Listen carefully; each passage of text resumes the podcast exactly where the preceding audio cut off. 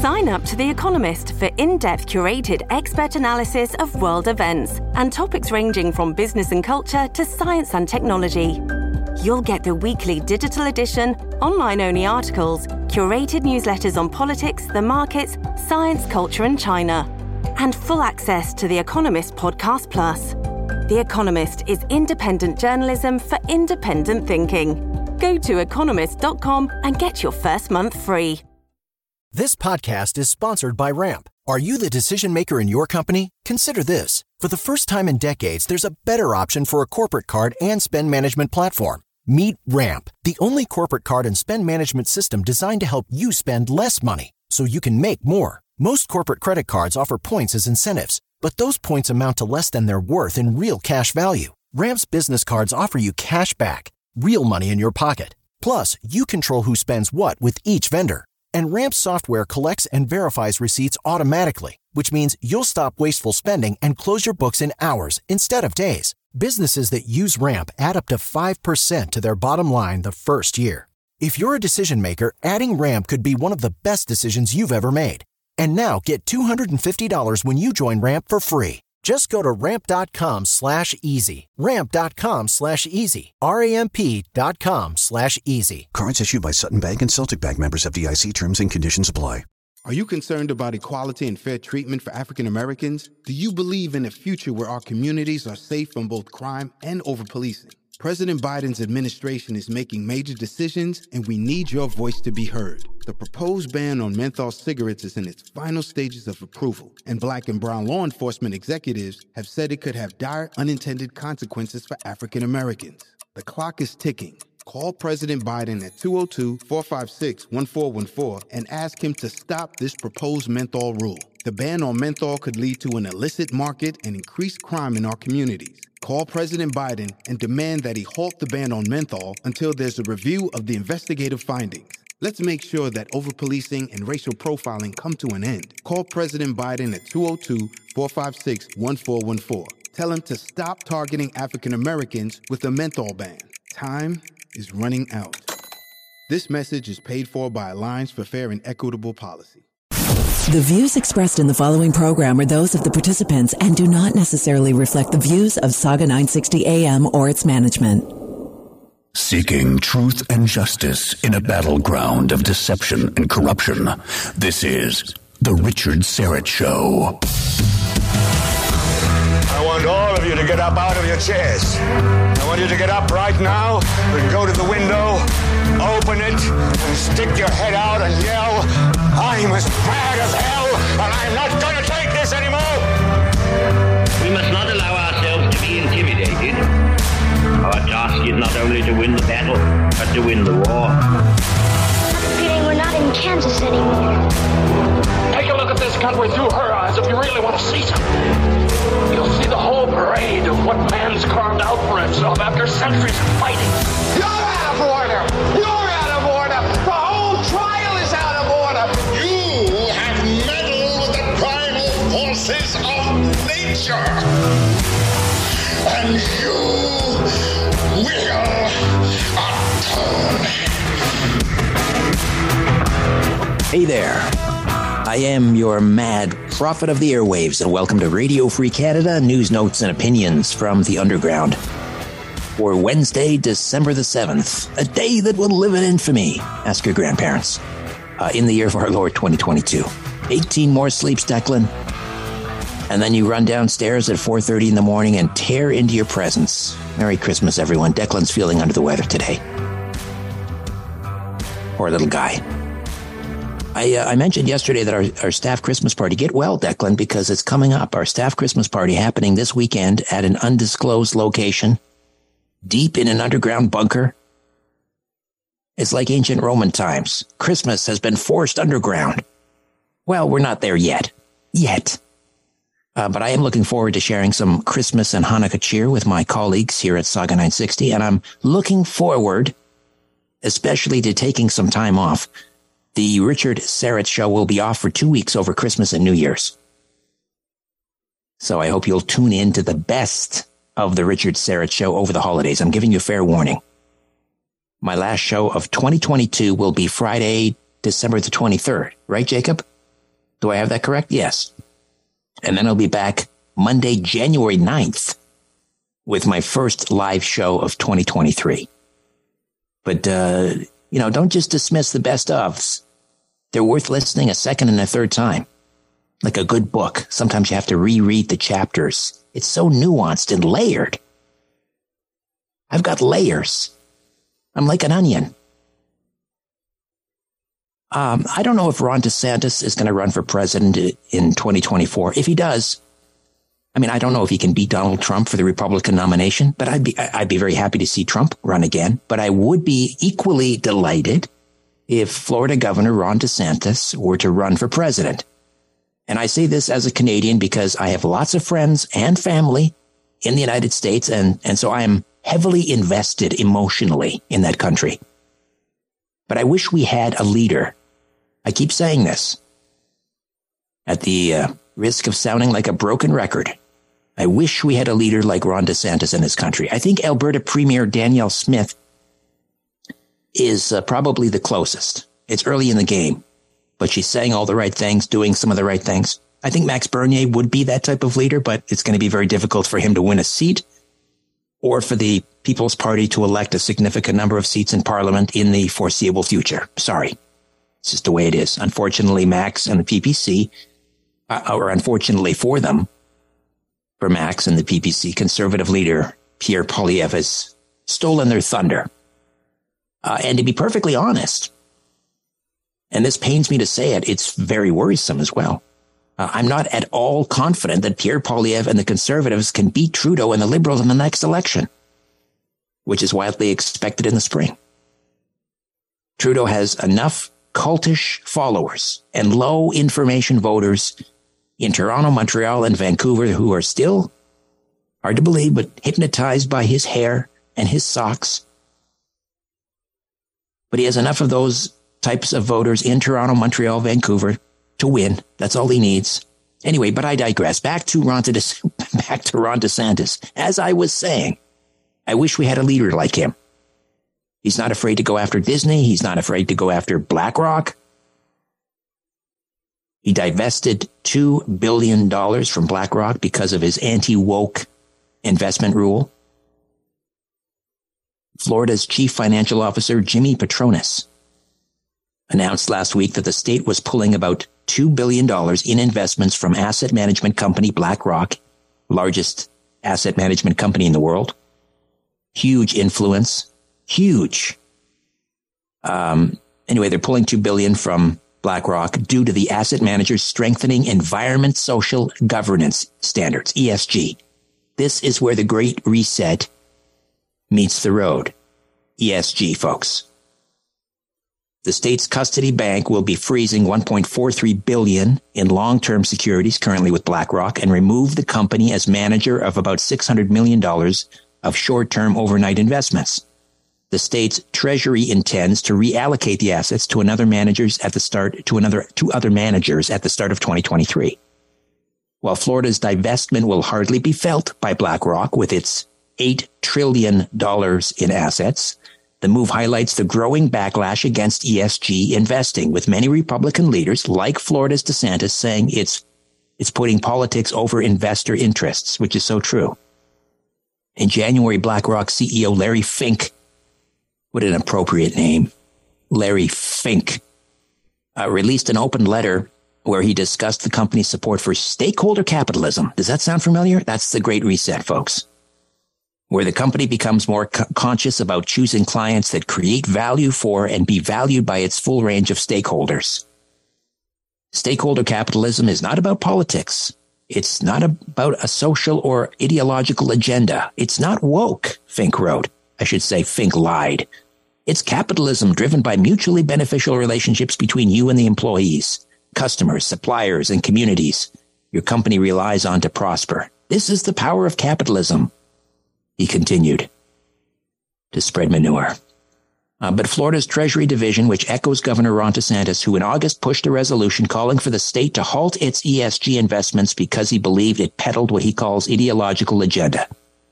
He called BlackRock's preference for ESG undemocratic. So true, so true. And we need to do this in Canada. We need our governments to immediately, immediately divest from any bank or financial institution or corporation that embraces this ESG nonsense. It's worse than nonsense.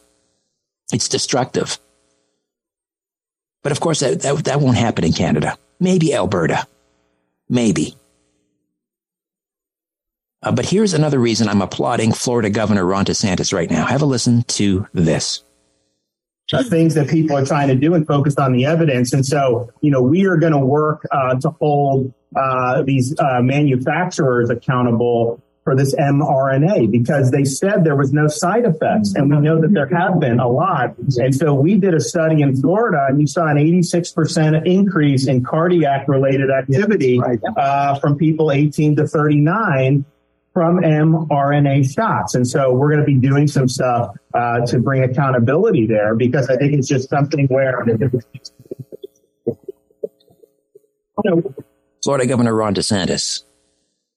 He said, We are going to work to hold these pharmaceutical companies accountable for the mRNA shots. They said there were no side effects, and we know that there have been a lot. Can you imagine any of our leaders up here saying something like that? Not a chance. Not a chance. This is leadership. This is a governor, a leader, a leader who actually is looking out for his people. And what do we have here? We have a radical left wing premier who surrounds himself with lobbyists who do business with Big Pharma, and he continues to promote the vaccine even for small children. Our crime minister continues to push the vaccine every chance he gets. Thankfully, people have stopped listening. It's not working.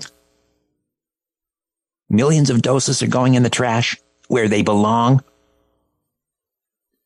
You know, my colleague Mark Petrone, who is uh, living in self imposed exile down in Florida right now, if you're listening, you were so smart to get out, Mark. Enjoy the free state of Florida. All right, here's what we have uh, for you today on uh, today's program. Woke silliness is turning Ontario public schools into a joke. So says Michael Zwaagstra. He's uh, the deputy mayor of Steinbach, Manitoba, and a public high school teacher and a strong proponent of raising academic standards. And uh, he's also a senior fellow with the Frontier Center for Public Policy. He'll be here last order of business in hour two to discuss. Global News reporter Rachel Gilmore crying victim that she and other mainstream media reporters, you know, the ones who are bought and paid for by the Trudeau government, she's complaining yeah, she and others are being harassed on social media. Mean tweets. Meanwhile, she's being accused of helping to spread doxed information about a pro freedom Indigenous woman. Wyatt Claypool from the National Telegraph will be here in hour two with that story. Canada's Auditor General says $4.6 billion in federal government overpayments during the pandemic is just the tip of the iceberg. What, the federal liberals waste taxpayer money? I'm shocked. Shocked, I say. Franco Terrazzano, federal director of the Canadian Taxpayers Federation, will be here with that one also in hour two. Coming up this hour, Wednesdays, we push back against the dangerous death cult of climate change. Tony Heller, the founder of realclimatescience.com, will be here. Remember, we are the carbon they want to eliminate. Never forget that. Uh, but first, Ontario school boards have given millions of dollars in taxpayer dollars to solicit the gender identification of young children. Tamara Ugolini from Rebel News is next. The Richard Syrett Show off and running for Wednesday, December the 7th. Facta non verba. We're back as the Richard Syrett Show continues on News Talk, Saga 960 AM.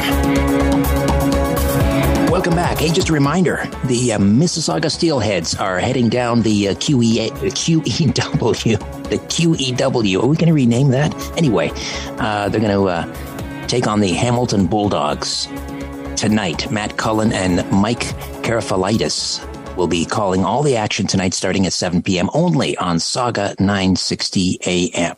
Raise your hand if you remember our radical progressive premier and his party campaigning on this issue that they were going to go out and give millions of dollars from your pocket to school boards across the province so that they could ask young school children inappropriate sexual questions. Do you remember them campaigning on that? I don't. I don't remember them saying they were going to do this, but they are. Tamara Ugolini is a human rights activist turned journalist and a senior editor with Rebel News. Tamara, welcome back. How are you? Hi, Richard. I'm well, thanks. And how are you doing today? Well, uh, I'm incensed, actually. What else is new? Uh, every day, it's it's something else with this uh, radical progressive government. So, uh, tell us about this initiative, uh, this identity-based census, and they're spending hard-earned taxpayer money to give to these school boards to do what I think is just a despicable thing. Right. So this came to me as a Rebel News journalist through our tips line. And so often we receive tips from the community in terms of, you know, what, what's happening on the ground in various sectors of, of our uh, progressive apparently a progressively conservative Ontario. So this particular tip came to me from the Rainbow District School Board, which is the largest school board in North America. And throughout the first week of October, they were conducting what was called a gender identity census and or sorry an identity based census and this asked you know the usual questions of students what was your first language spoken at home and your background and the um, the income earnings of your parents and did they work full time and their education levels. And then it got into some really odd questions about how the children, and these were children, again, um, if you watch my report, as young as grade four. So arguably eight, nine year olds up until grade eight. And then the high schoolers in nine to 12 had a similar census. And so the questionnaire got into asking the information of these students as young as age eight or nine, their sexual orientation and their gender identity. Um, and so this came to my attention and I originally reported on this in the, by the middle of October, um, after I had time to go through the survey itself. And then I filed an access to information request. So we do that often uh, I think Rebel News is one of the largest, the the independent media company who files the most access to information requests at various levels of government, and we could do that through um, a special website called rebelinvestigates.com. And so when I received this access to information request back, I discovered that the provincial government, the Doug Ford alleged conservatives, were funding millions. They funneled millions of taxpayer dollars into this particular project. So in total, there's approximately 72 school boards in Ontario. And depending on the level of data collection that pre-existed in the board, they were given either 35,000 or 55,000. So if you take those numbers and times it by 72, that's anywhere from 2.5 to 3.9 million dollars that taxpayers paid into essentially a gender census survey that collected and solicited the sexual orientation and uh, gender identities of school age children as young as eight and nine. Yeah, for the love of God. I mean, you know, on one on the one hand, it's not the money. Let's face it, two and a half, three million dollars. Yes, it's that's taxpayer money. It's not peanuts, but I mean, they burn through that, you know, every ten minutes. Uh, the point that they are using that money and then turning around and, and using it to survey these innocent minds and asking them totally inappropriate questions about, they don't even know what gender identity means for crying out loud. Did, did, did they camp? I mean, I, I, I began the, the segment saying that I don't remember them campaigning on this. Did they ever mention anything about this during the last campaign? Not that I heard of, and we follow the political sphere quite closely. Um, but it's unsurprising coming from this same government that this is what we're faced with. I mean, especially in wake of unprecedented unprecedented inflation. I mean, there are Canadians out there and parents with school age children who are struggling to pack healthy, wholesome lunches for their children because they simply cannot afford fresh food anymore with the with the rising cost of living and the cost of groceries. And yet our government is out there you know, throwing away millions to conduct an identity based census on these young school age children. And arguably, many of these parents are not even informed that this is happening at their schools. Um, I hear from, from various people having children in the school system myself, you know, For instance, in my daughter's class, I was the only parent out of all of those children to send back the refusal form. And then the children in the class are wondering, well, why does she get to sit out from this survey? And I don't want to do it either, but the teacher went ahead and, and made all of the children uh, partake in this survey unless their parents, which apparently there was only myself, one, uh, sent back the refusal form. So this was sold Uh, as per the school board's own information as a voluntary census. But many parents just can't keep up. You know they're focused on the rat race and they don't know that these things are happening within their schools within the school board themselves. And so their children are being thrust into completing census such as these which i mean really arguably is is information that a groomer would be soliciting from yes, exactly. children to, to determine, you know, how vulnerable is this ch- child? Are their parents working full time? What's the, their yearly income? What's their level of education? Are the parents involved? Are they not? We're seeing more and more that unfortunately parents haven't been involved to date and maybe they need to become more aware of what is happening in the school system. And i mean the the angle that i took in this report was just how much money is being funneled into this woke ideology when we're facing real cost of living issues in ontario that this is just being squandered away yeah, totally tone deaf. Uh, Tamara will take a quick time out, come back and continue to discuss. Tamara Ugolini, human rights activist, journalist, senior editor with Rebel News, rebelnews.com, support independent media. Back with more of our conversation with government sponsored grooming going on in our public schools right after these. Let's get back at it on Newstalk Saga 960 AM. It's the Richard Syrett Show. Tamara Ugolini from Rebel News is with us, and we're talking about a um, provincial government initiative spending two and a half to almost four million dollars in that range to school boards, 72 school boards across Ontario, so that the schools can conduct they're supposed to be voluntary survey surveys, but there's some serious question about whether they're voluntary uh, in which children as young as eight, basically grade four, eight and nine year olds, are being asked to disclose their gender identity and sexual orientation. I kid you not. It's called an identity based census. Are you concerned about equality and fair treatment for African Americans? Do you believe in a future where our communities are safe from both crime and over policing? President Biden's administration is making major decisions, and we need your voice to be heard. The proposed ban on menthol cigarettes is in its final stages of approval, and black and brown law enforcement executives have said it could have dire unintended consequences for African Americans. The clock is ticking. Call President Biden at 202 456 1414 and ask him to stop this proposed menthol rule. The ban on menthol could lead to an illicit market and increased crime in our communities. Call President Biden and demand that he halt the ban on menthol until there's a review of the investigative findings. Let's make sure that overpolicing and racial profiling come to an end. Call President Biden at 202 456 1414. Tell him to stop targeting African Americans with a menthol ban. Time is running out. This message is paid for by Alliance for Fair and Equitable Policy. And um, again, I mean, I, Tamara, I would expect something like this, this type of nonsense from the previous regime uh, of um, Kathleen Wynne, uh, or maybe even, you know, from the crazy NDP, the crazy Marxist Leninist NDP, but not from a, well, I know better now, but not from a, uh, a party that calls itself the Progressive Conservative Party. I mean, there's nothing conservative about them. Uh, now, this directive comes from someone named Patrick Case. Uh, he's the Assistant Deputy Minister and Education Equity Secretariat. I never knew we had such a, a thing, an Education Equity Secretariat. Is this a new position? Yeah, you know, it's funny. The more you dig into all of these bureaucrats, you find out just how truly bloated the bureaucracy is.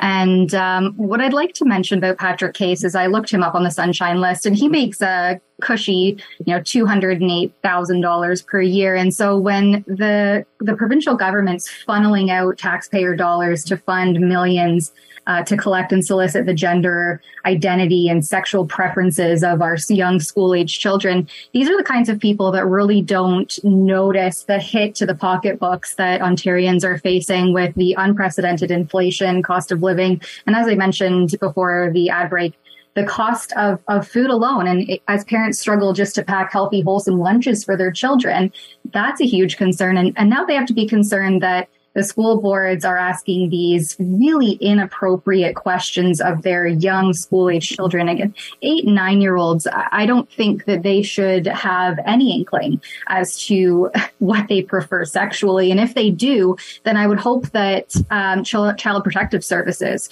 were being called to investigate because that is absolutely outrageous question to ask of a grade four student and arguably grades four through eight and even grades nine and, and upwards. I mean, the fact that this is being solicited at school and often unbeknownst to the parents is extremely concerning as a parent myself with uh, children in the school system.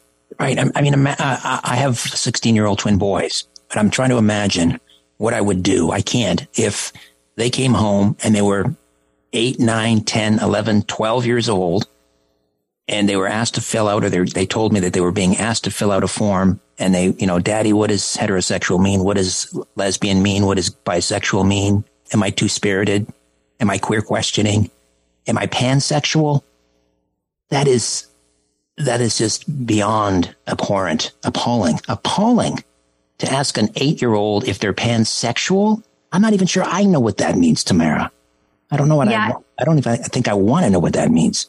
Right. And the and the odd thing was is apparently I couldn't access this as someone who wasn't actually filling out the survey itself, but apparently there was to be definitions provided as, you know, a little information um, tab that you could click to find the definitions of these various things, you know, lesbian, gay, bisexual, two spirit, queer questioning, asexual, pansexual. And they also had the option there to choose any or all that applied.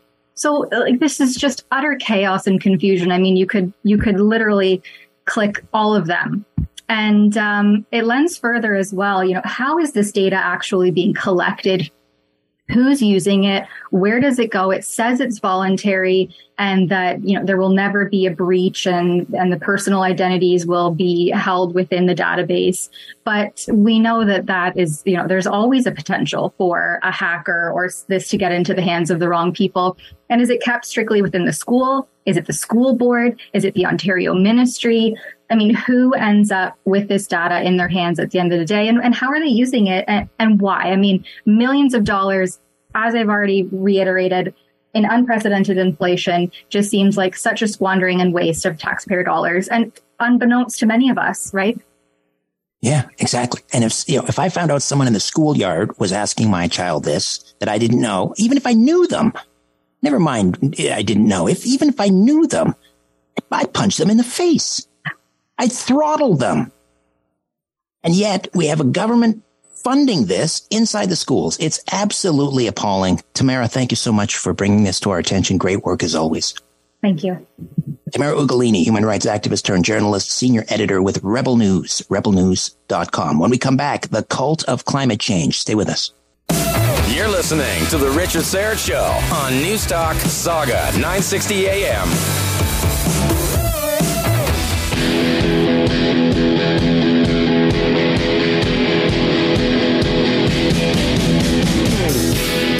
The Cult of Climate Change on The Richard Syrett Show.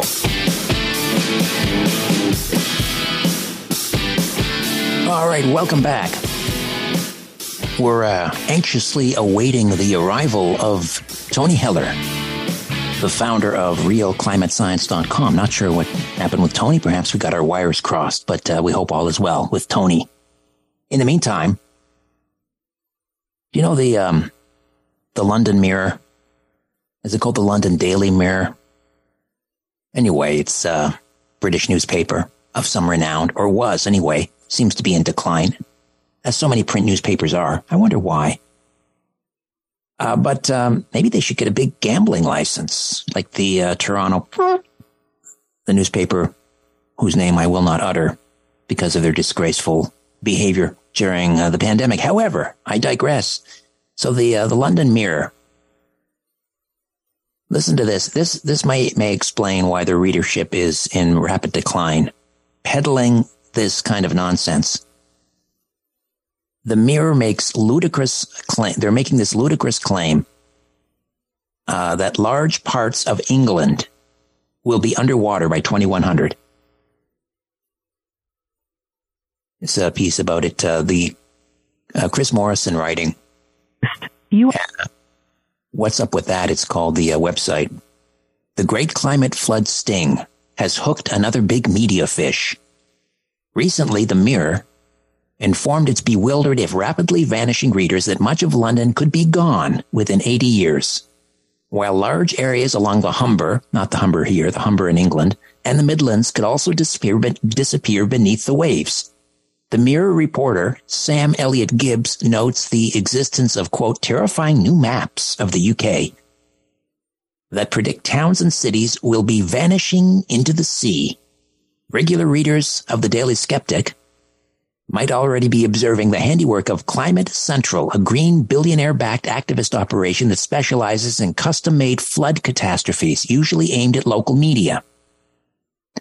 Elliot Gibbs informs his readers that the situation is bleak for many along the Humber, including Hull, as the area becomes totally flooded with a large portion of the Midlands submerged as well.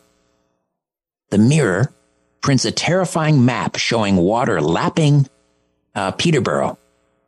These are all names we know in Ontario, but again, this is the UK. The current annual rate of sea level rise is estimated by the U.S. Weather Service, uh, and this is the um, National Ocean and Atmospheric Agency Laboratory for Satellite Altimetry, to be 3.1 millimeters, with a 13% margin of error. 3.1 millimeters.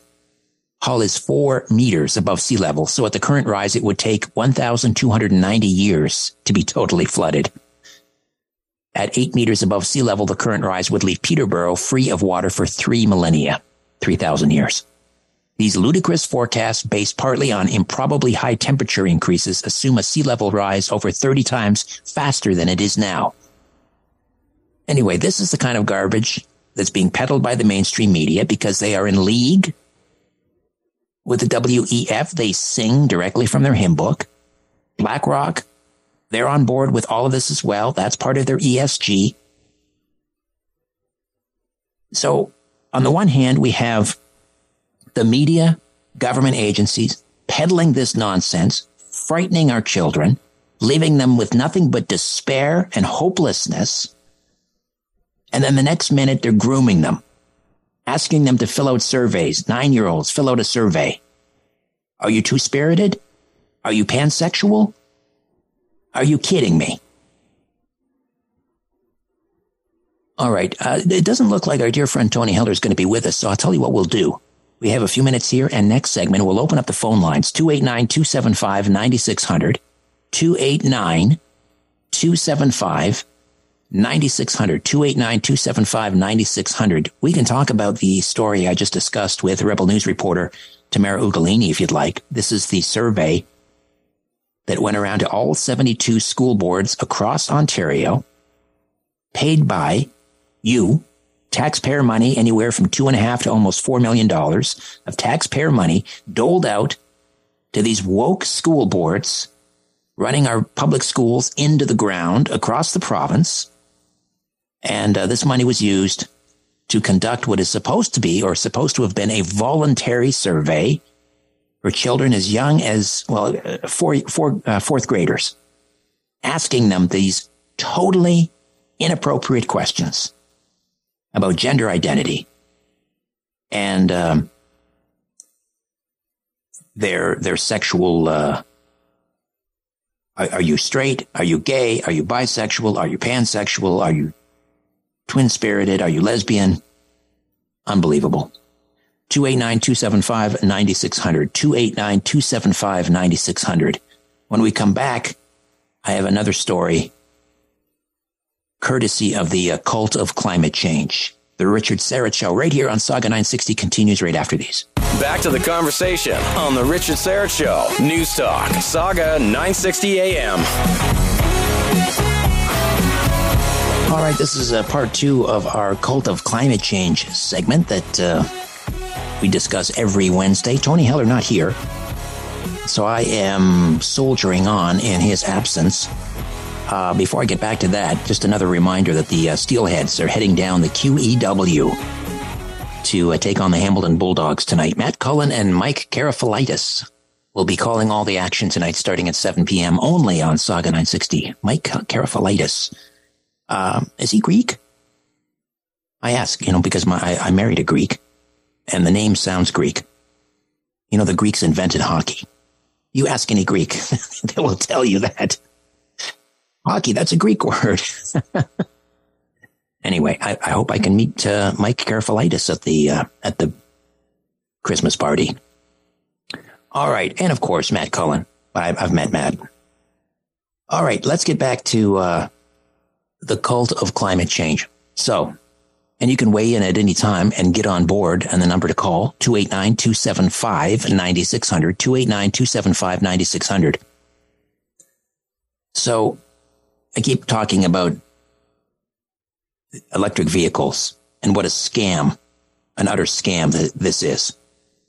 And of course, uh, Premier Tommy Boy and Socks Trudeau showed up in Ingersoll at the GM plant and they're converting all of their production to uh, electric vehicles. Nobody wants them.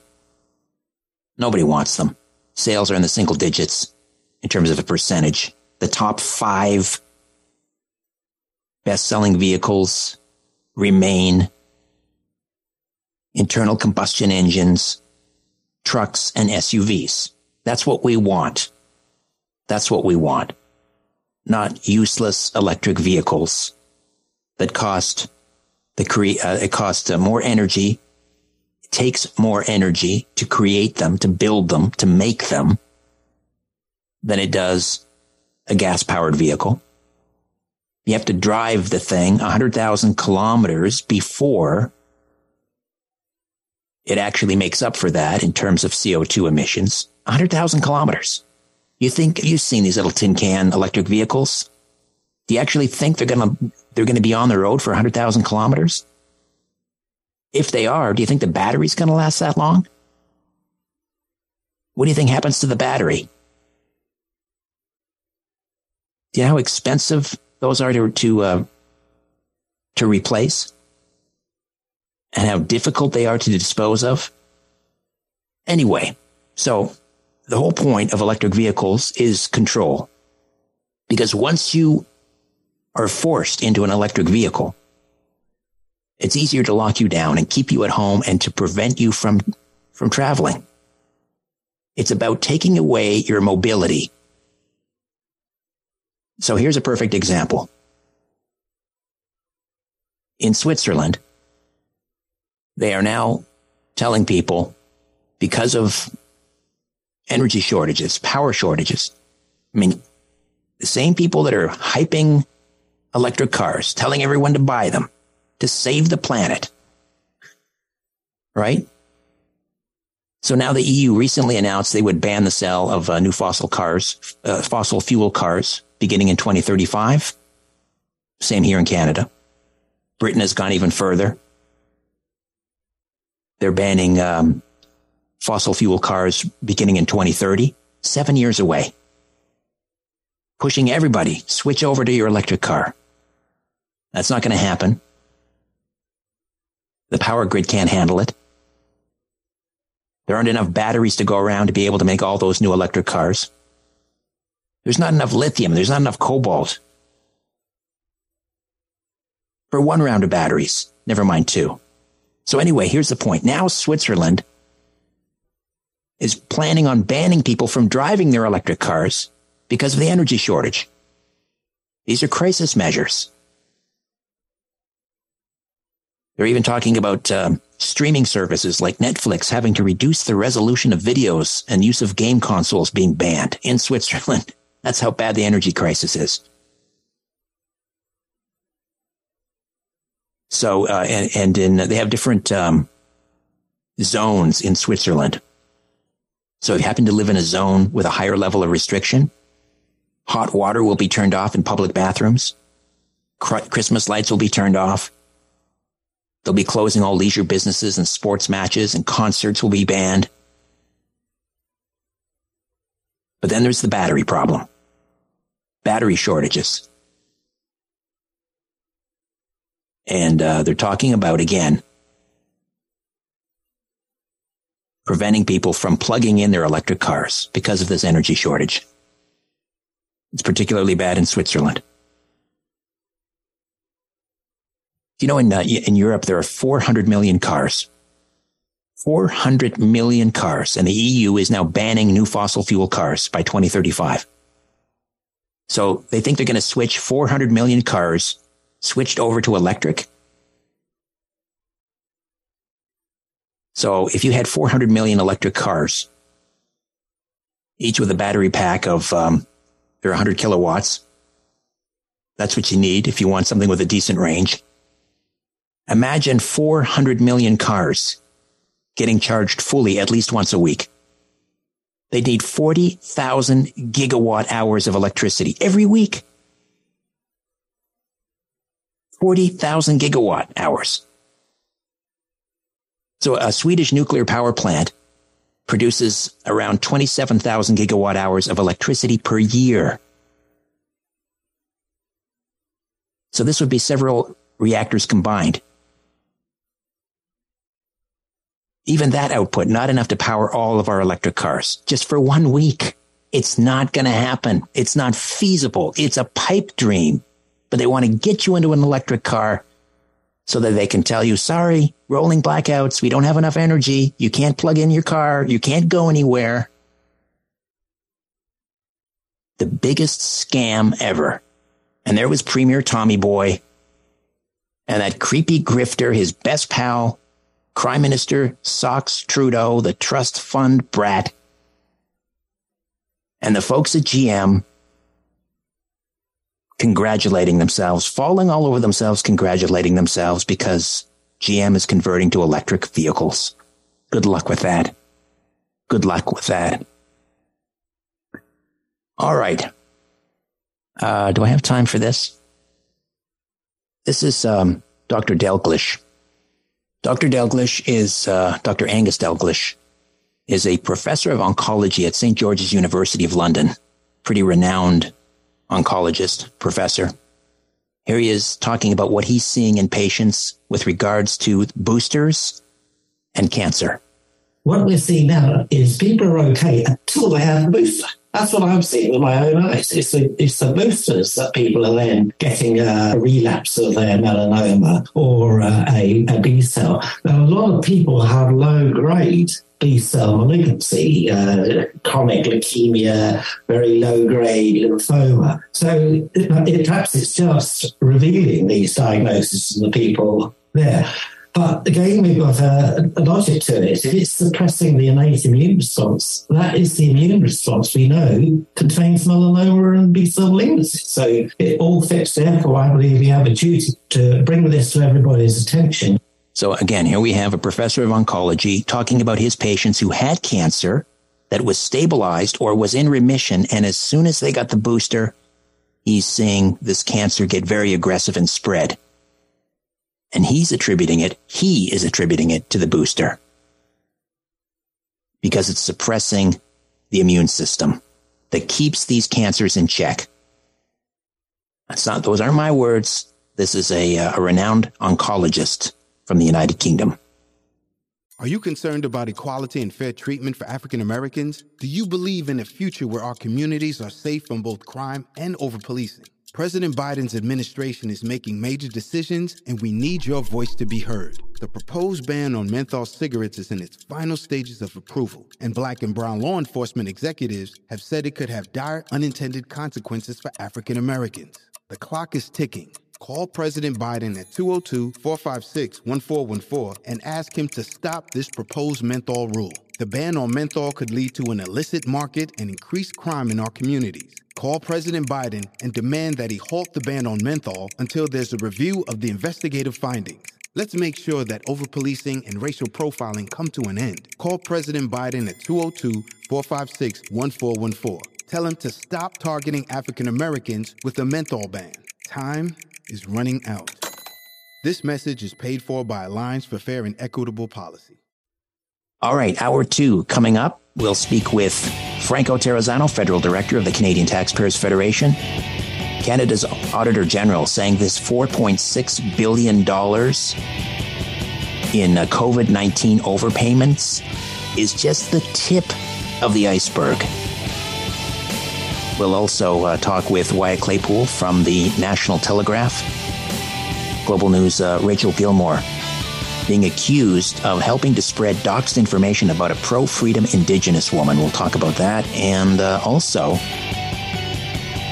Michael Zwaagstra, who is a uh, high school teacher, strong proponent of raising academic standards, and a senior fellow with the Frontier Center for Public Policy, says Ontario public schools are a joke because of all this woke silliness. You got that right. All right. Hour two awaits. Don't go away.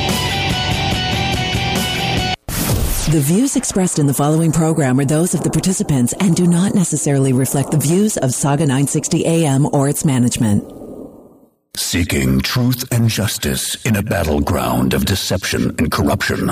This is The Richard Syrett Show.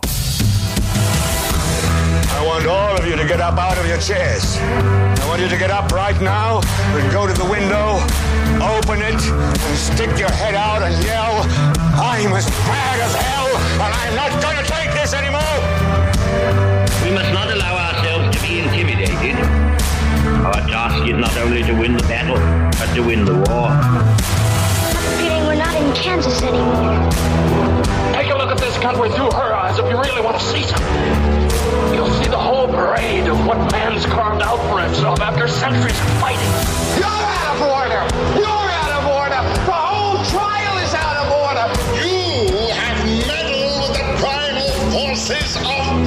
nature. And you will atone. Welcome to hour two of the Richard Syrett Show. If you missed hour one, you missed a lot, but don't despair. Still plenty of great programming coming your way, including Michael Zwaagstra.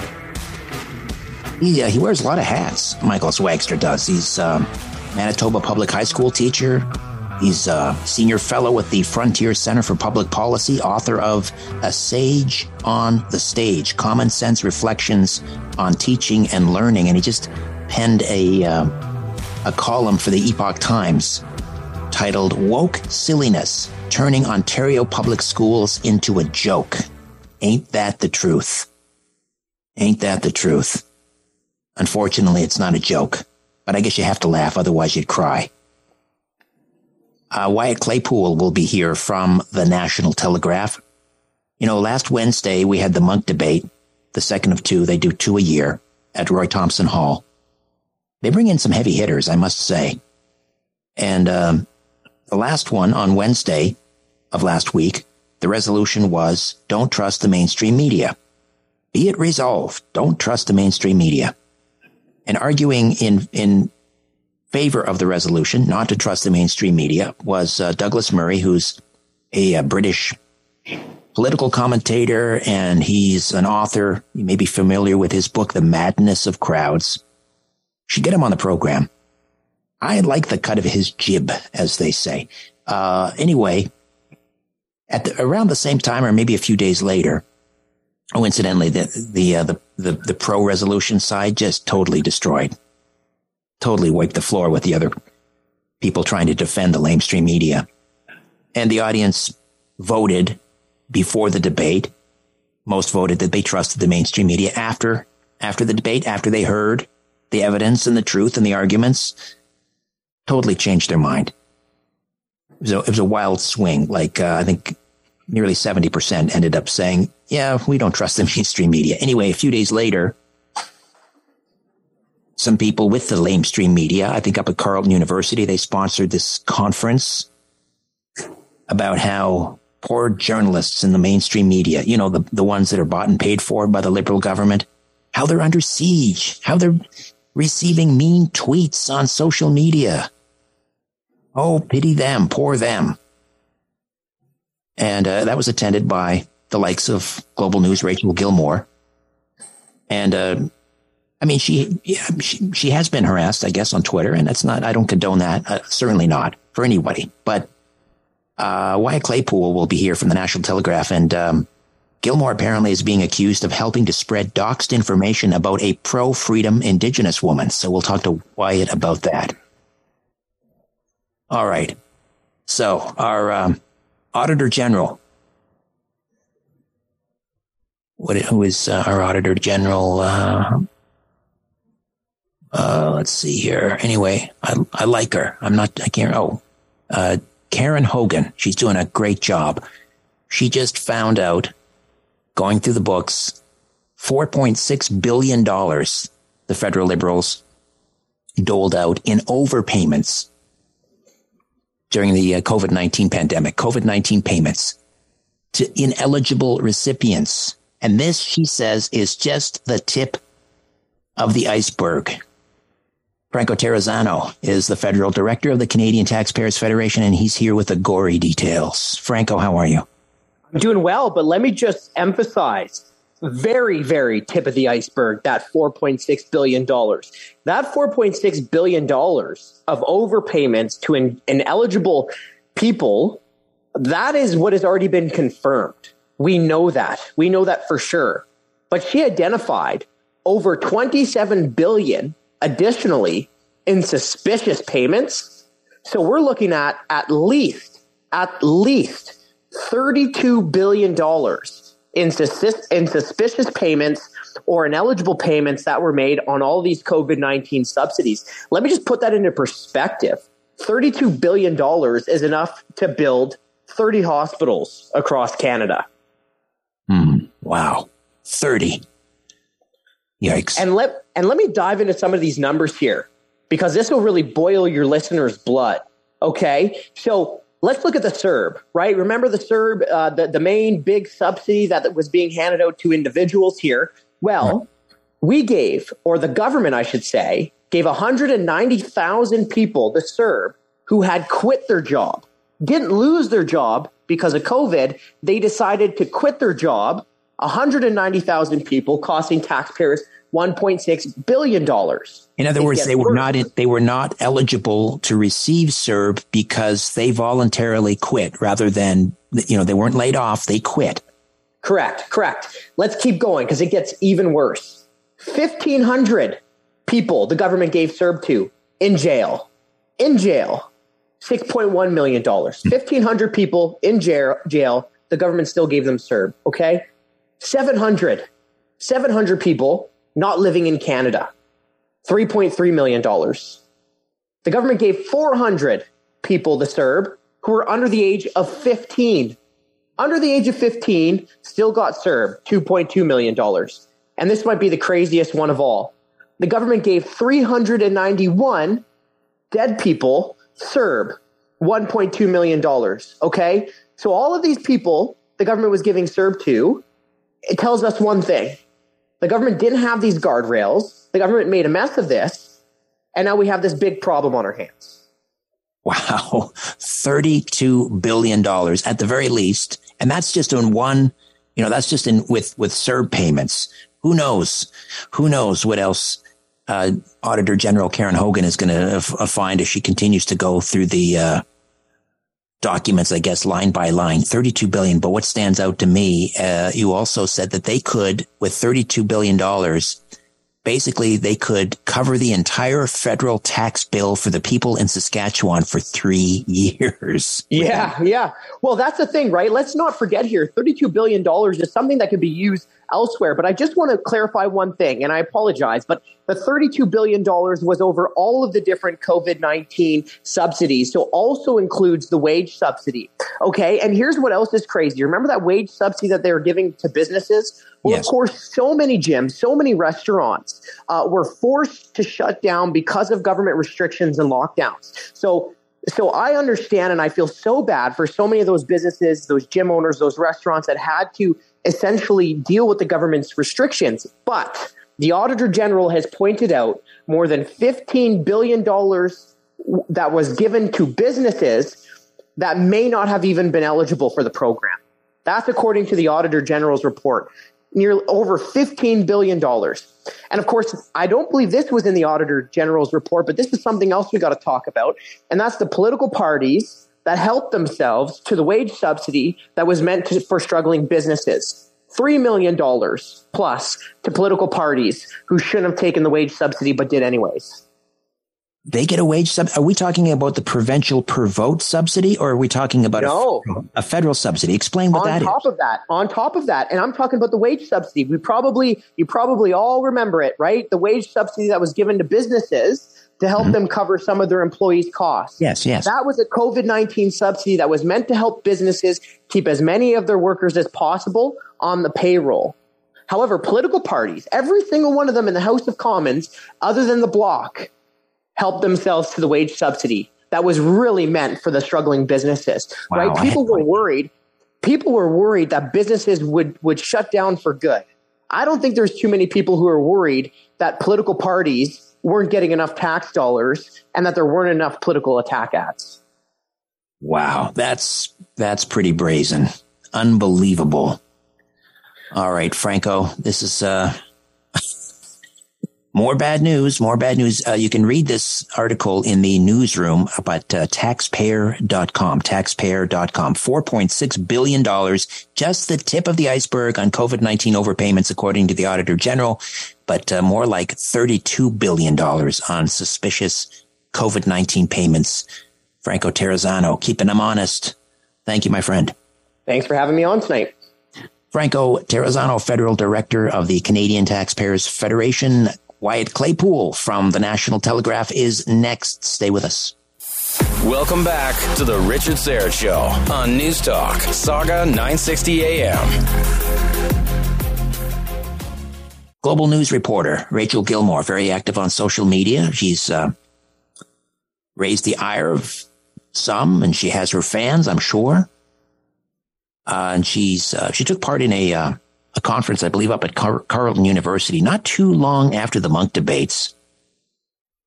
The uh, the Munk debate, which uh, had as its resolution, "Don't trust the mainstream media." This little confab, though, up at Carleton University, was a bunch of lamestream media journalists sitting around and whining and complaining um, that they are being subjected to um, mean tweets and uh, harassment on social media, and I don't, I, con- I don't condone that. I don't condone harassing anyone on social media.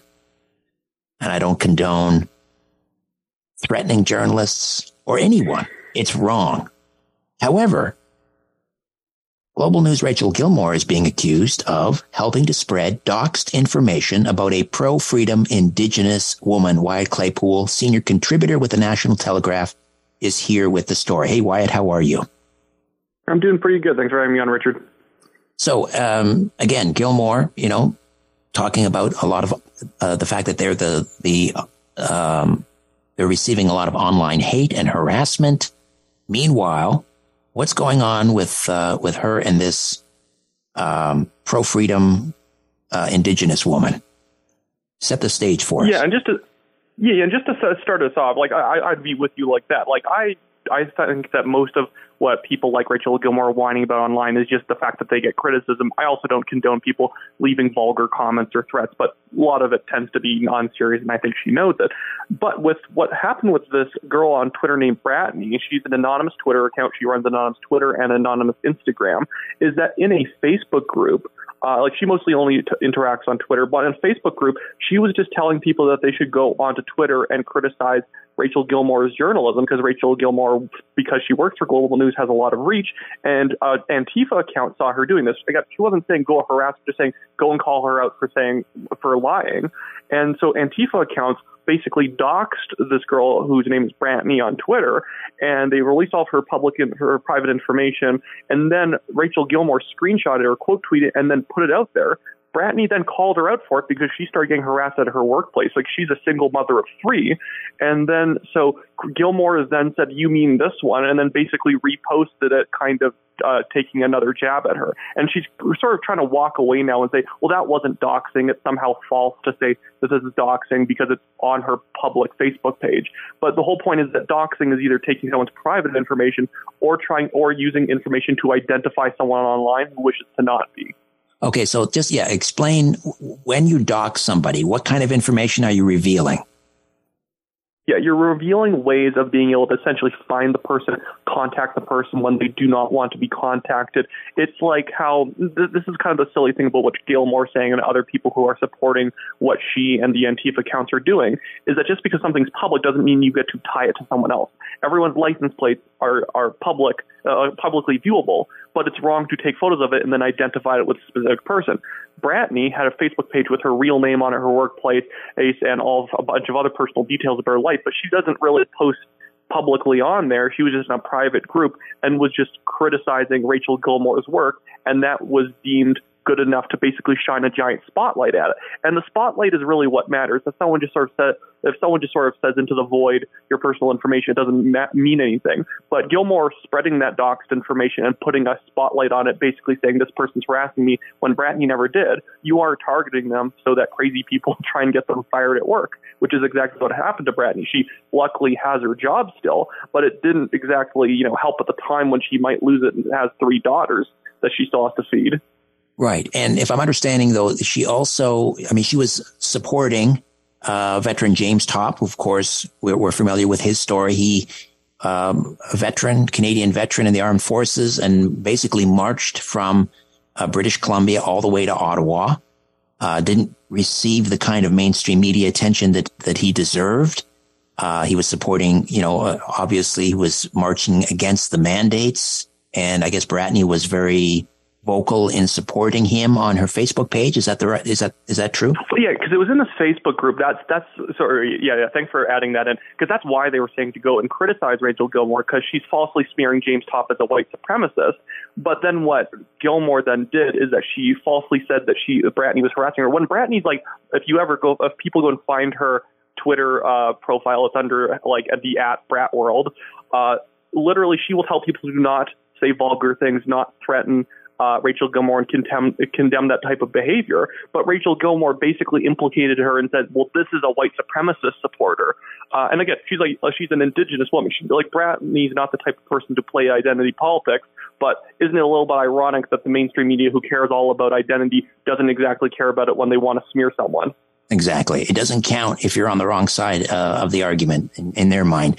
Uh, Wyatt Claypool is with a senior contributor with the National Telegraph, thenationaltelegraph.com, support independent media. Wyatt, we'll take a quick timeout, come back and continue to discuss uh, this accusation that Rachel Gilmore has helped spread doxed information about a pro-freedom indigenous woman. Back with more of the Richard Syrett Show in three minutes. The bull session continues on the Richard Syrett Show. News Talk, Sauga 960 AM. Welcome back. Wyatt Claypool is here from the National Telegraph, and we're talking about global news reporter Rachel Gilmore being accused of helping to dox a pro freedom indigenous woman. And um, this indigenous woman who goes by the name Bratney or Brittany, um, calling out Rachel Gilmore on Twitter for having, quote, facilitated harassment against her back when she was supporting anti-mandate veteran James Topp. I guess she posted something about uh, James Topp, supporting James Topp on her Facebook uh, page, and then Antifa, who apparently don't exist.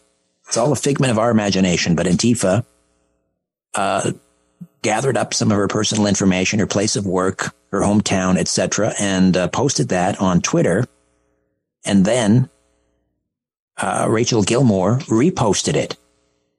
So the accusation here is that Rachel Gilmore is taking part in the harassment of an indigenous indigenous woman. Now, Wyatt, um, she also uh, Bratney also uh, posted a picture of her status card, her Indian and Northern Affairs Canada status card. Is that did she do that because was there a point where maybe Rachel Gilmore and I don't know this to be true. I'm asking whether she doubted the you know whether that she when she said she was Indigenous woman, did she claim she wasn't, or did she challenge her on that? Why it's did not, she?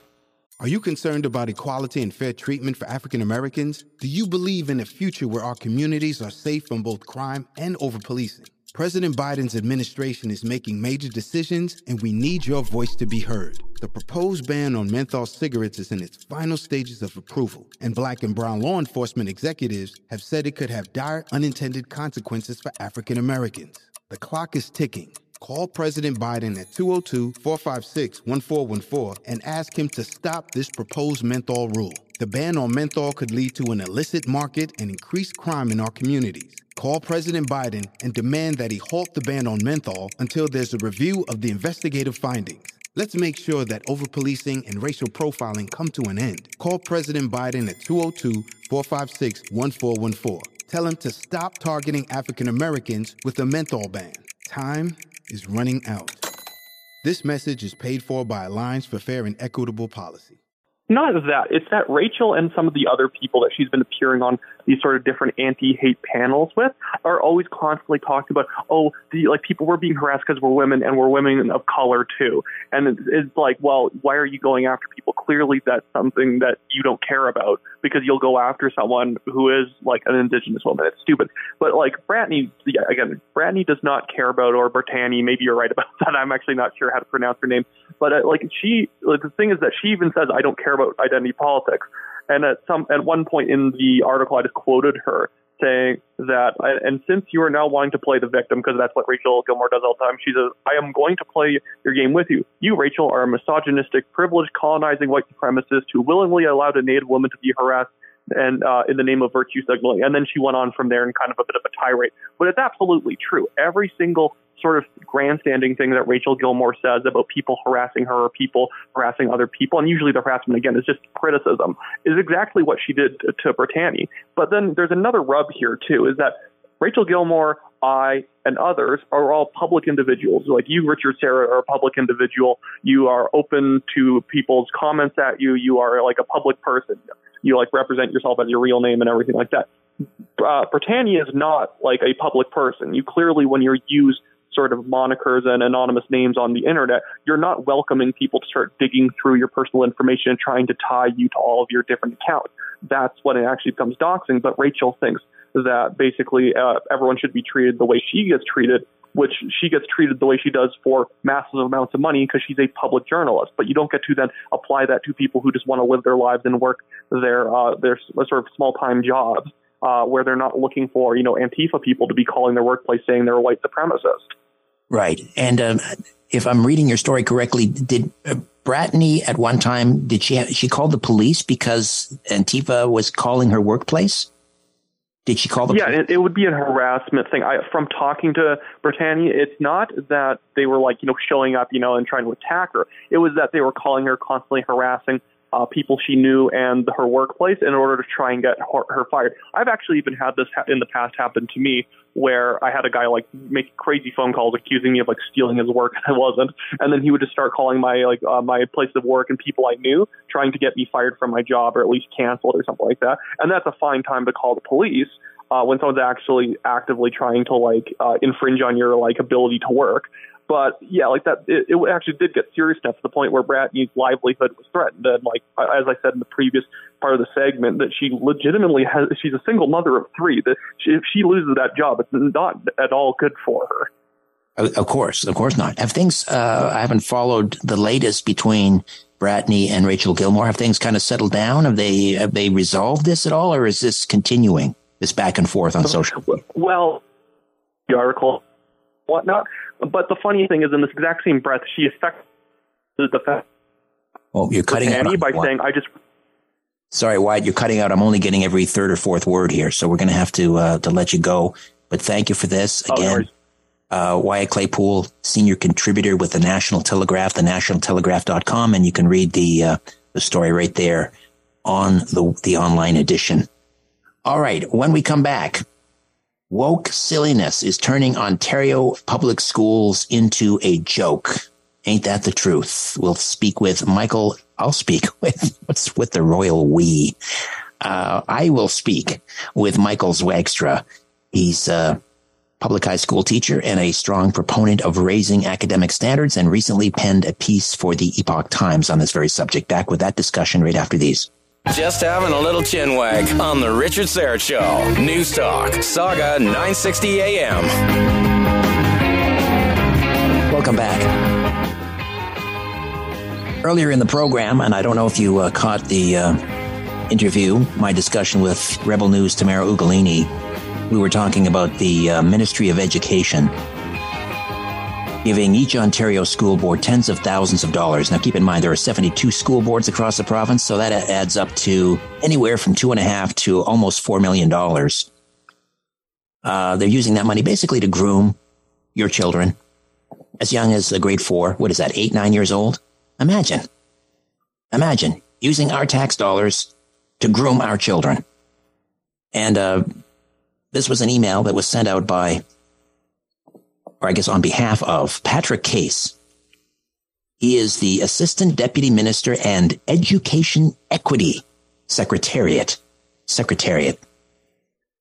Sounds like the Politburo. Education Equity Secretariat. And uh, this money that was doled out to 72 school boards was to conduct a, um, a survey, an identity based census where they ask your children totally inappropriate questions about gender identity. Are you a pansexual? Imagine someone asking your four, your uh, your fourth grader that. Again, if that happened uh, in any other context, you found out about it, you'd walk over there and you'd punch that person in the face, and rightly so. It's grooming. It's despicable. But this is what's going on in our school board, in our in our province, rather in our public schools, and this has caught the attention not only of people here in Ontario, but way over in Manitoba. They're standing up and taking notice. Michael Zwaagstra is a um, Manitoba public high school teacher. He's a strong proponent of raising academic standards, a senior fellow with the Frontier Center for Public Policy, and author of A Sage on the Stage Common Sense Reflections on Teaching and Learning, penned a piece recently for the Epoch Times. Michael, welcome to the program. How are you? Oh, very good. Thank you very much for having me. My pleasure. My pleasure. Uh, so you're you're over in Manitoba, and and uh, obviously you're getting the news of what's going on in our public schools. Someone might say to you, Michael, you don't have a skin in this game. You know, mind your own business. You're in Manitoba. We're in Ontario. why why are you writing about what's going on in Ontario? Well, the reality is, is that Ontario is the uh, biggest province, and it's the a province that uh, tends to set the trend for what happens in the rest of the country. Um, our uh, media tends to be very Toronto centric, Ontario centric. And so uh, when things happen in Toronto, it invariably has an impact on the rest of the country. And so uh, it's important that we all take notice. Absolutely. I agree with you. And uh, uh I'm glad you have taken notice and, and uh, you wrote this piece for the Epoch Times. Again, woke silliness turning Ontario public schools into a joke. Um, let me get your, your just your your your thoughts on what is happening in this specific example. This this survey, uh, children uh, in grade four, as young as grade four, being asked about their gender identity and their their sexual um, I don't know preferences. Are you a pansexual? Are you a lesbian? Uh, you know, do you uh, are you familiar with breast binding and and packing and tucking and all of this nonsense? Well, when I uh, when I heard about this, I mean, it was just uh, it just seems like a poor use of resources for a school board to be creating a, a, survey of this sort and gathering this type of information. And as I note in the article, and as you've pointed out, these are uh, these are young students. We're not even talking uh, high school here. We're talking uh, middle school age and even a little bit younger. And when I think of what a, a school board should be doing with its time, it should be looking at how can we improve academic instruction? How can we make sure that everyone learns how to read? Because if we're serious about social justice and about promoting equality uh, and equity and all those sorts of things, then we should be ensuring that everyone uh, has basic knowledge and skills. And uh, surveys like this don't contribute to that. What they do is they divide communities, uh, they spark controversy, just as this is done. And uh, I just don't think it's helpful to in the education system.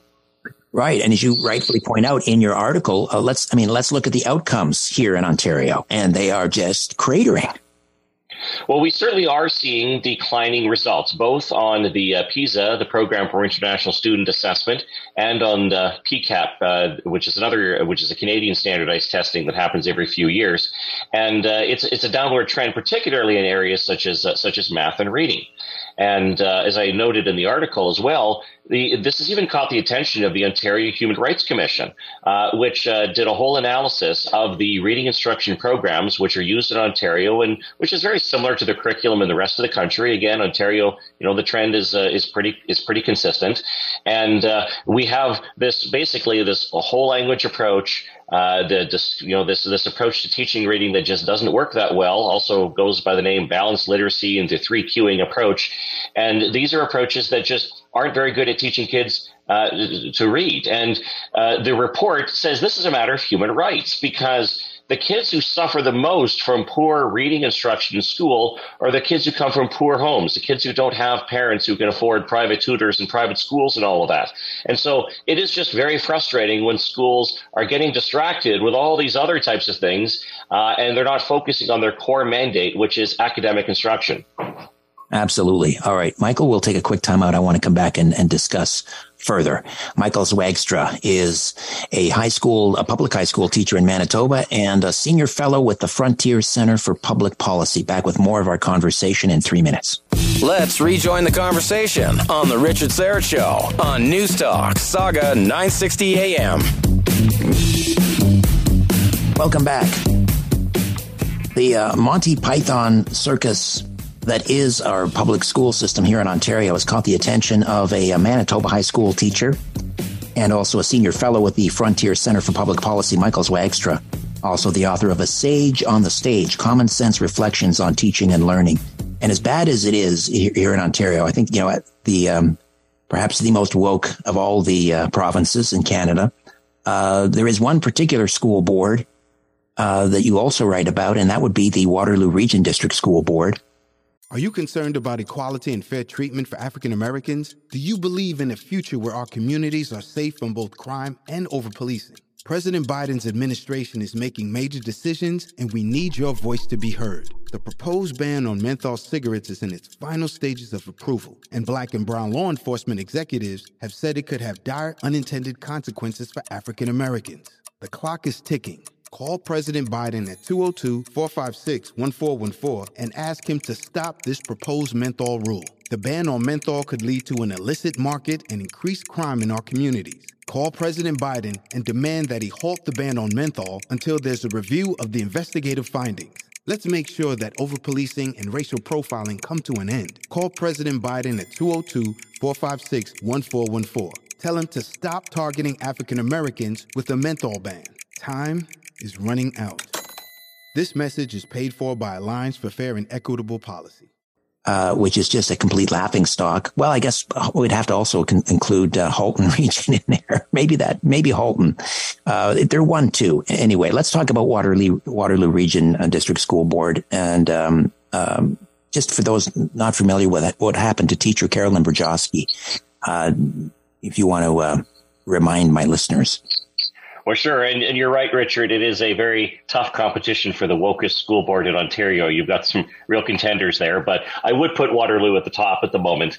Uh, basically, what happened was that uh, last year, the uh, district had decided that they were going to uh, engage in the ultimate make work program of evaluating every single book in their school libraries for any signs of bias. And so what happened was that a teacher, uh, Carolyn Burjoski, identified a couple of books in elementary school libraries that had content that she was concerned about, that she believed was sexualized material that shouldn't be available to uh, to young students. And so during during the public school board meeting, she identified some examples from these books and was reading from them. The school board chair cut her off. Uh, told her she was violating the Ontario Human Rights Code, um, ended her presentation, and then basically proceeded to slander her afterwards and describing her presentation as, as transphobic. And as a result, she was put on leave and eventually uh, uh, felt forced to resign from her position. And uh, it's just ridiculous. I mean, it's the, it was the school board themselves that initiated this process of let's examine all the books in the library. And then one of their own teachers takes them up on it, and she ends up losing her job because of the fact that she identifies concerns with some of the books that they were looking at. Right, and then they censored, uh, basically kicked him out of the the uh, the school board meetings. They're the only black school board trustee uh, because he he didn't have the right views. He was censored, basically. Well, absolutely. That's Mike Ramsey, and uh, uh, he he spoke up in her defense and and and uh, publicly expressed that afterwards. And the woke majority of the school board at that time voted to uh, put him on suspension and kicked him out of being able to attend board meetings for months. And and you're right, he was the only, at the time he was the only black school board trustee. So just a just a weird weird situation, but. Uh, uh, that's what was going on in the in the Waterloo District School Board. Right. And so, as we mentioned earlier, Halton District School Board perhaps takes the prize, maybe maybe the silver medal. But this is truly bizarre because um, it's almost as if for a while we were thinking that um, the um, the teacher that's wearing the novelty sized uh, size Z prosthetic breasts with complete with inappropriate protruding nipples in woodworking class. Uh, I mean, again, that's not a Monty Python skit. That's actually happening um, the, the, the school board almost seemed as if they were being hoisted on their own petard because they are so incredibly woke that they can't bring themselves to do anything about this spectacle. And there was some speculation that maybe this individual, and we really don't know the motive yet, maybe was doing this um, as a way of getting back at the school board. That's speculation at this point, but it's it's you know been widely um, speculated. Uh, what are your thoughts on what's happening in, in, in Halton?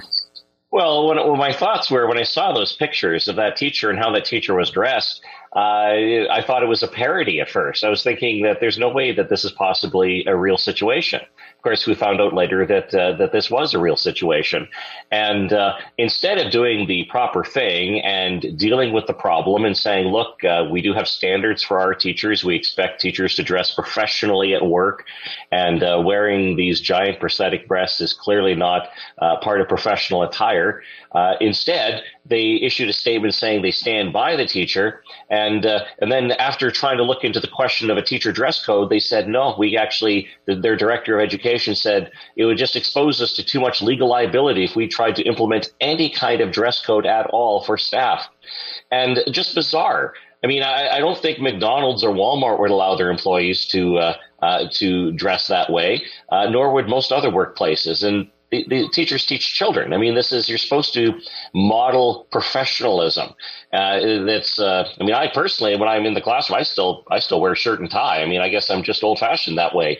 But if you, if you don't want to wear shirt and tie, at least dress somewhat professionally. This is what uh, is just so bizarre about the situation. It's just a simple matter of, you know, do we have standards or not for how teachers dress at school? And that's really how they should have looked at it instead of turning this into whole different issue here where uh, it, where we really didn't need to go. Is this an, uh, an aberration, or is this wokeness happening in in your province in Manitoba? Well, it's happening. Uh, it's happening to various degrees throughout the country, and uh, the, the, Ontario examples uh, tend to be the most egregious. I mean, the, the the teacher dressing that way in the Halton uh, District School Board. That's obviously an extreme example. Um, but as a case in point, the uh, the survey that had been administered in the Toronto District School Board, uh, Edmonton's public school board had a similar survey, and uh, there's other school board. I know there's other school boards in Ontario, obviously, that are being funded to do these surveys, and so it is happening elsewhere. Although I will say the Ontario examples are the ones that are the most extreme. I mean, for for pure governance dysfunction, I have to give I have to give the medal to the Waterloo District School Board. I mean, that that's some impressive dysfunction they've got going as far as a governance level. Uh, and then I just add to it all that for all this time they're doing virtual meetings. I mean, like good grief, people. I mean, everyone else is meeting in person, and and throughout the almost the entire year they've still been meeting entirely virtually which of course virtual meetings tend to make for lousy meetings in the first place. And so that just made the whole dynamics even worse than it was before. Right. And and parents are being shut out of the process. If in some instances they have to submit their questions in advance and then it's done over Zoom and maybe they'll answer the questions, maybe they won't. Uh, it's almost as if the school trustees think like they're in charge, you know? I mean, we have agency. We're in charge. We're supposed to be in charge. How did things get turned upside down this way? Well, there's a lot of factors behind it, but uh, one of them is that you end up with people running for the school board that are using it as a political stepping stone to uh, to other elected office. And in, in so many cases, uh, being a school board trustee seems to be training ground for running for the NDP at the provincial or federal level.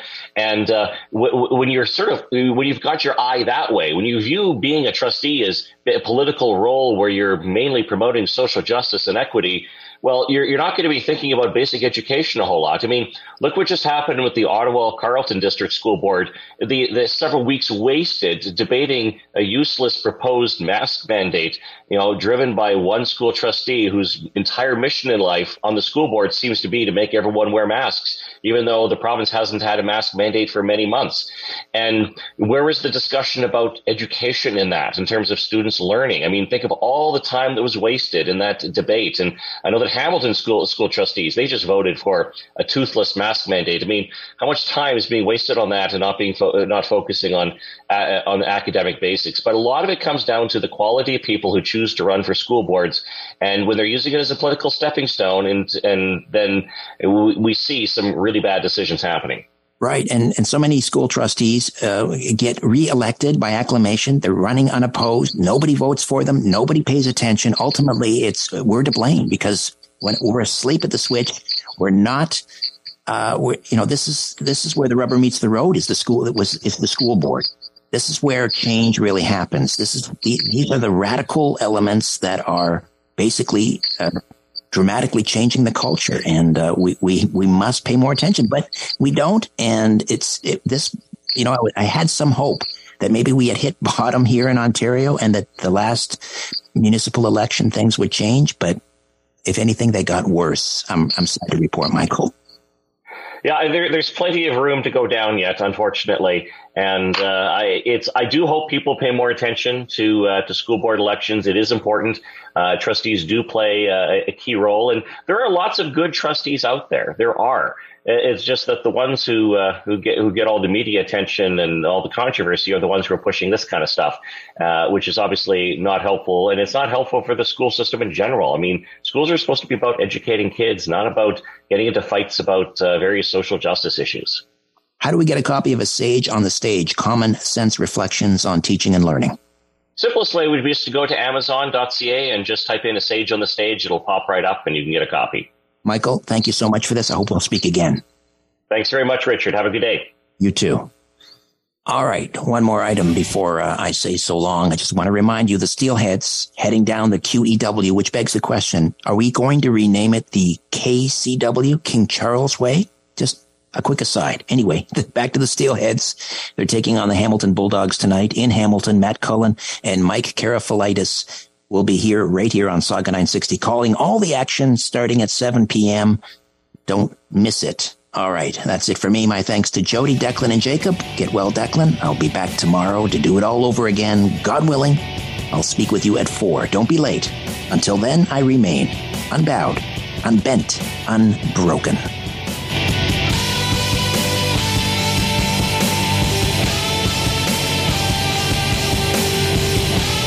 That's it. That's all. For more Richard Syrett Show, podcasts, blogs, and other stuff, go to sauga960am.ca. Stop talking past each other and start talking with each other. We'll see you tomorrow afternoon at 4 on The Richard Syrett Show on News Talk, Sauga 960 AM. Are you concerned about equality and fair treatment for African Americans? Do you believe in a future where our communities are safe from both crime and over policing? President Biden's administration is making major decisions, and we need your voice to be heard. The proposed ban on menthol cigarettes is in its final stages of approval, and black and brown law enforcement executives have said it could have dire unintended consequences for African Americans. The clock is ticking. Call President Biden at 202 456 1414 and ask him to stop this proposed menthol rule. The ban on menthol could lead to an illicit market and increased crime in our communities. Call President Biden and demand that he halt the ban on menthol until there's a review of the investigative findings. Let's make sure that overpolicing and racial profiling come to an end. Call President Biden at 202 456 1414. Tell him to stop targeting African Americans with a menthol ban. Time is running out. This message is paid for by Alliance for Fair and Equitable Policy.